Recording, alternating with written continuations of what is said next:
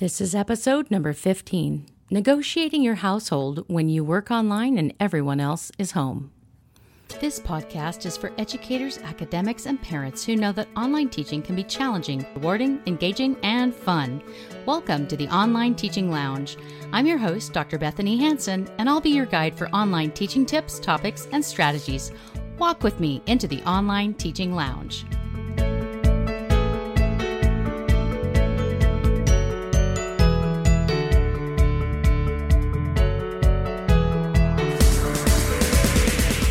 Had this experience of working online when the whole family is home with you?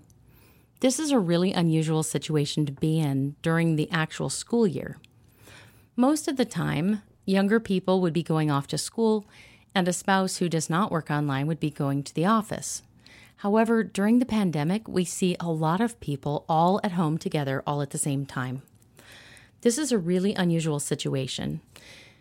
Many people have no idea how this impact is going to really take its toll day after day on the work that we do. It doesn't necessarily mean that it's a negative impact. However, when our attention is constantly diverted to the needs of the household, it's very difficult to focus on the work that we're doing. So, why is this a problem when everyone is home and we're all working online, or I'm working online and everyone else is home?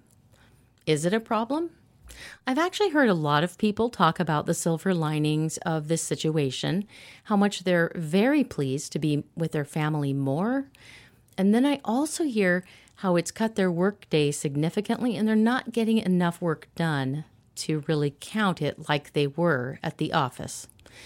It seems some employers are also accommodating that a little bit less, although there's still some patience with the situation as it is a crisis that can't be necessarily controlled, there's still the need for the work to happen, for the work to get done.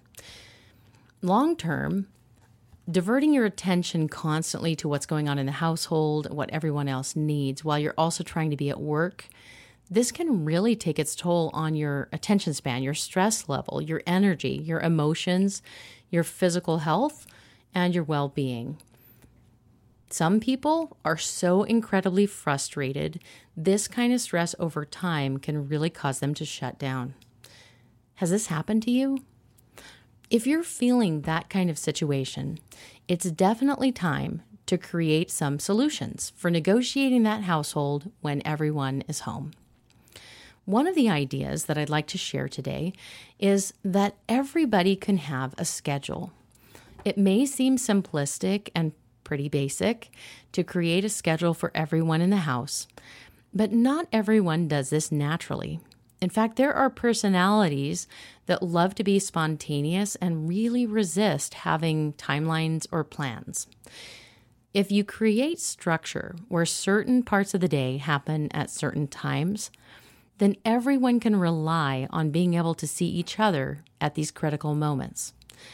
Maybe it's the wake up routine. Maybe everyone's going to get up at seven o'clock in the morning. And for the first half hour of the day, there will be some busyness in the kitchen while everyone's getting their breakfast. And perhaps if you're a person that typically makes breakfast for your family, you might have to have quick grab breakfasts that everyone can just pick up and go with.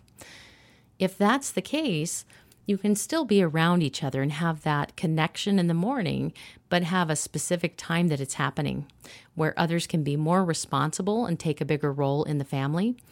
And you can also have a little bit of space to get yourself ready as well. Then, if you set the timeline for when the work day and the school day begins and what the expectations will be, then everyone is on the same page of understanding will they be able to come interrupt you Will they need to give you the first hour without interruption? If they need some kind of support, is there someone else in the household they can ask? Or do they need to wait and do a quiet time activity of some kind until you're available at the next hour? The more you communicate what you need with your family members and the other people in your house, the more you're going to be able to have a reliable structure to your day. This is so difficult when you're not used to working around people in the home.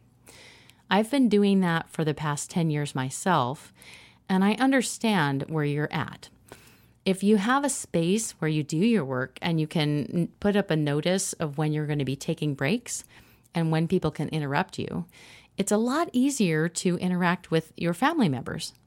It also lowers the emotional tension for everyone because everyone knows what to expect. Now, of course, there are going to be interruptions that are not expected. And those could be things like if someone has an illness, if there's an unexpected problem in the family, if something happens at school or work that is also unexpected. These kinds of things we can't plan for. They're interruptions for a reason, right? So when those kinds of things happen, you might have to be more spontaneous. But if you can create a predictable routine when most people are getting up, when most people are going to have their meal, and when most of the break time is happening, this can greatly reduce the stress level. Another suggestion is to let yourself off the hook because many parents, in particular, think that they need to make every single meal for their child. They need to take care of a lot of things for their child. And it's actually possible that your children are much more capable and they can do a lot of that stuff and take a bigger share of the work. Many children can put their own meals together if you get the uh, quick grab ingredients, maybe piece of fruit, um, carrot sticks, tomato, vegetables, you know, things like that, some protein, cheese sticks, um, chopped up little meat cubes, different things. So you can plan ahead for meal times that you don't necessarily need to create every time, and family members can help you out. You might also consider how your household is organized. For example, if there are snack foods that you want your children to be able to grab while you're working online, these need to be in a place where your children can actually reach them and access them. So, on the counter, in a cabinet, somewhere available, somewhere where it's really obvious, that would be very helpful.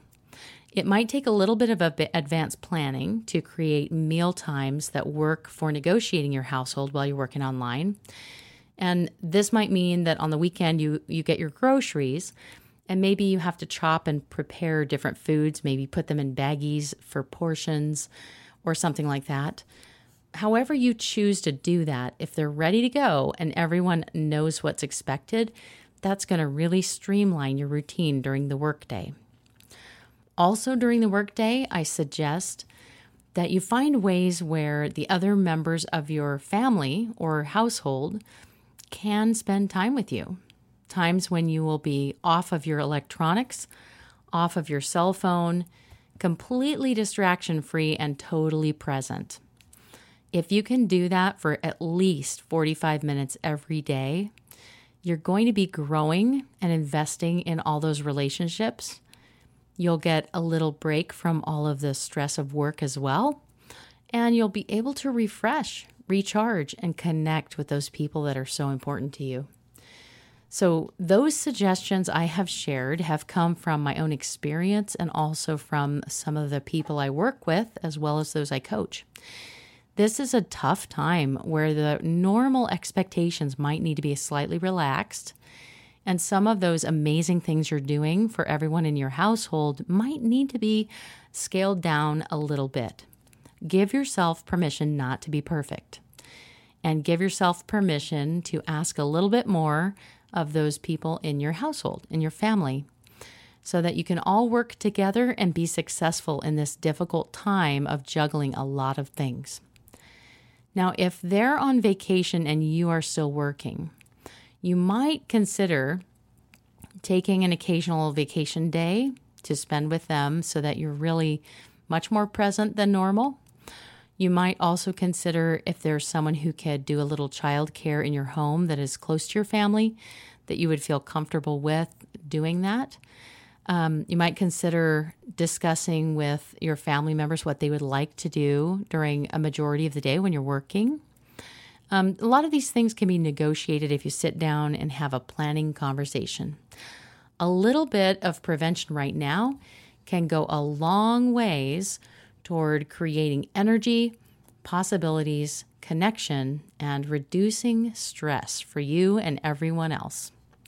I hope these suggestions help you as you're working online and negotiating your household when everyone else is home. If you have any additional suggestions or things you'd like to share, please visit my website, bethaniehansen.com forward slash request, and you can type your comment in the extra comments box. I would love to hear from you. This is a growing topic where a lot of people are impacted, and the more strategies we share, the better. Best wishes being the best version of you as you teach online this week. This is Dr. Bethanie Hansen, your host for the Online Teaching Lounge podcast. As you try out these ideas, visit my blog and share your results. How did they work? What would you add? Any suggestions, comments, or questions? Best wishes this week in the grand online teaching adventure.